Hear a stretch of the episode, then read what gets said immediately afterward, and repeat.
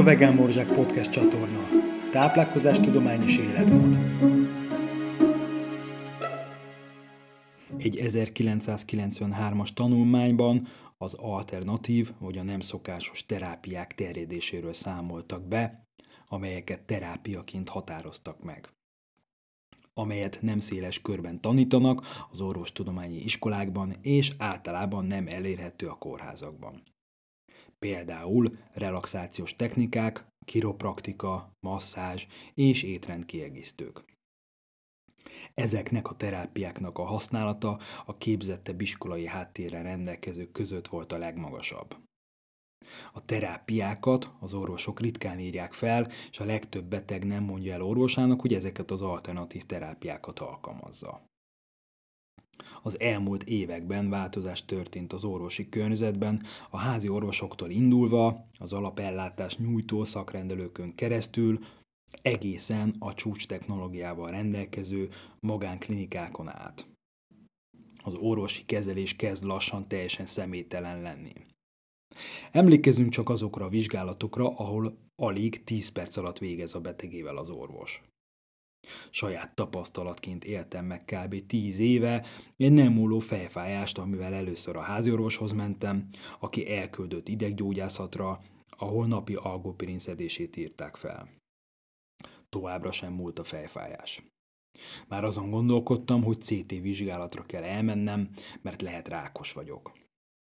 Valahogyan az utamba került egy fejfájás specialista, aki először arra gyanakodott, hogy nyak és háteredetű lehet a fejfájás, és elküldött gyógytornászhoz. Napi rendszeres mozgás és gyakorlás ellenére sem múlt a probléma. Majd eszünkbe jutott, hogy ha mozgás, akkor el lehet menni egy gyógymaszőröz is. Így jutottam el fejfájásom megoldójához, akinek masszírozása két alkalom után elmulasztotta az előtte hónapokig tartó problémámat. Ez a kanossza járás nem ismeretlen a betegek körében. A betegek többsége elveszettnek érzi magát a jelenlegi egészségügyi rendszerünkben. Látják a szakemberek sokaságát, de a többségüktől csak recepteket kapnak. Ezen társadalmi változások miatt egyre jobban terjed a nem szokásos orvoslás területe, amelyeket az alábbi neveken ismernek. Holisztikus orvoslás, kiegészítő és alternatív orvoslás, és most az integratív orvoslás. A legkézenfekvőbb különbségek az integráló és a hagyományos orvoslás között azok a szakemberek, akik hosszabb konzultációt kínálnak és hangsúlyozzák a minimálisan invazív terápiákat például a mindfulness megközelítést, a táplálkozást, az első számú prevenciót és az életmód megváltoztatását, valamint a gyógyításra és a wellnessre koncentrálást. A hagyományos terápiákon kívül alternatívákat is javasolhatnak, például akupunktúrát, étrendkiegészítőket és növényalapú termékeket. Az integrált orvoslást úgy definiálták, mint az orvostudomány olyan gyakorlata, amely megerősíti a gyakorló orvos és a beteg közötti kapcsolat fontosságát, az egész személyre összpontosít, bizonyítékokkal rendelkezik, és minden megfelelő terápiás megközelítést, egészségügyi szakembert és tudományterületet használ az optimális egészség elérése érdekében. Eközben élesedik az orvos-beteg kapcsolatában a feszültség, ahol fontos lenne hangsúlyozni a beteg és az orvos közötti együttműködő döntéshozatal fontosságát, illetve az integratív orvoslás bevezetését. A funkcionális orvoslás modelljének első retrospektív kohorsz vizsgálatában a Cleveland Clinic kutatói megállapították, hogy a funkcionális orvoslás az egészséggel kapcsolatos életminőség javulásával jár. A két éves vizsgálatban 1595 beteget vizsgáltak meg a Funkcionális Orvostudomány Központjában, és 5657 beteget vizsgáltak egy családi egészségügyi központban az alapellátásban. A tanulmány eredményei arra utalnak, hogy a funkcionális orvoslás javíthatja a betegek egészségügyi állapotát. Egyértelmű bizonyíték van arra, hogy az integratív orvoslás a jelenlegi általános orvoslás részévé kell váljon. Egyes országokban már megtették az első lépéseket, aminek folyamányaként az orvosi egyetemeken kezdték bevezetni a kapcsolódó képzéseket. 2000-ben az Arizonai Egyetemen létrehozott 1000 órás képzést közel 800 orvos, ápoló és asszisztens végezte el.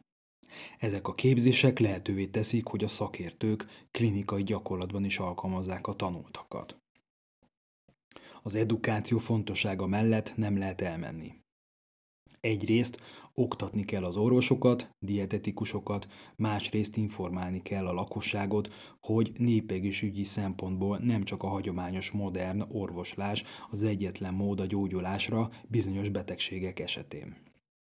Egy 2011-es Ausztráliában orvosok között végzett felmérés szerint az integratív orvoslás értelmezése még a szakmabeliek körében is jelentősen eltérő volt.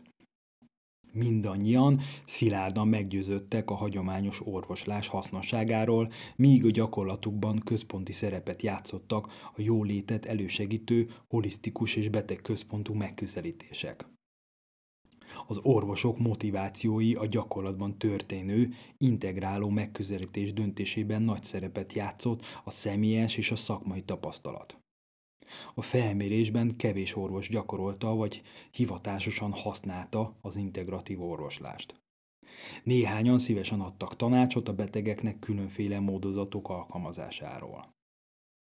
Az integratív medicína részeként fontos lenne a szakértőknek beszélni azon megoldásokról, amelyek tulajdonképpen költségmentesek, és bármelyik állampolgár saját döntési körében életmódváltás részeként bevezeti a napi testmozgást és csökkenti az ultrafeldolgozott élelmiszerek fogyasztását. A primer prevenciónak ez lenne az első állomása. Az aktív életmód előnyét magunk is tapasztalhatjuk. A fizikai inaktivitás a 21. század legnagyobb közegészségügyi problémája. Jelenleg több bizonyíték van arra, hogy a rendszeres testmozgás fontos és széles körű egészségügyi előnyökkel jár a krónikus megbetegedések, mint például a szívbetegség, kettes típusú cukorbetegség és bizonyos rákos betegségek kockázatának csökkentése területén. Természetesen nem szabad szó nélkül hagyni a többi egészségügyi problémát sem.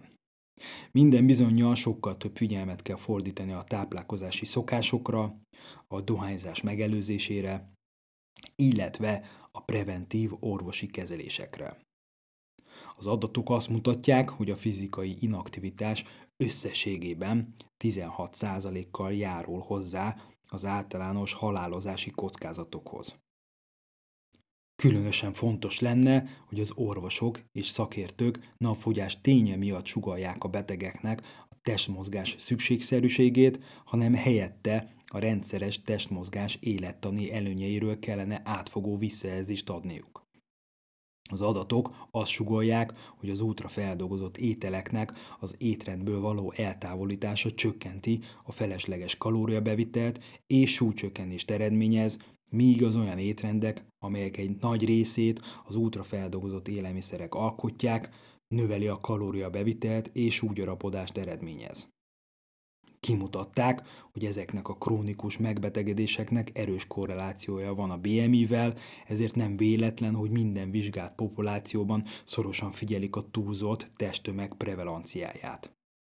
A testmozgás és az ultrafeldolgozott élelmiszerek fogyasztásának csökkentése minden emberre pozitív hatást gyakorol, nemtől, kortól, etnikai hovatartozástól függetlenül, és egyben a legolcsóbb formája a megelőzésnek. Ezek után következhetnének azon megoldások, amelyek a jól ismert hagyományos orvoslást ötvözik az integratív medicinával.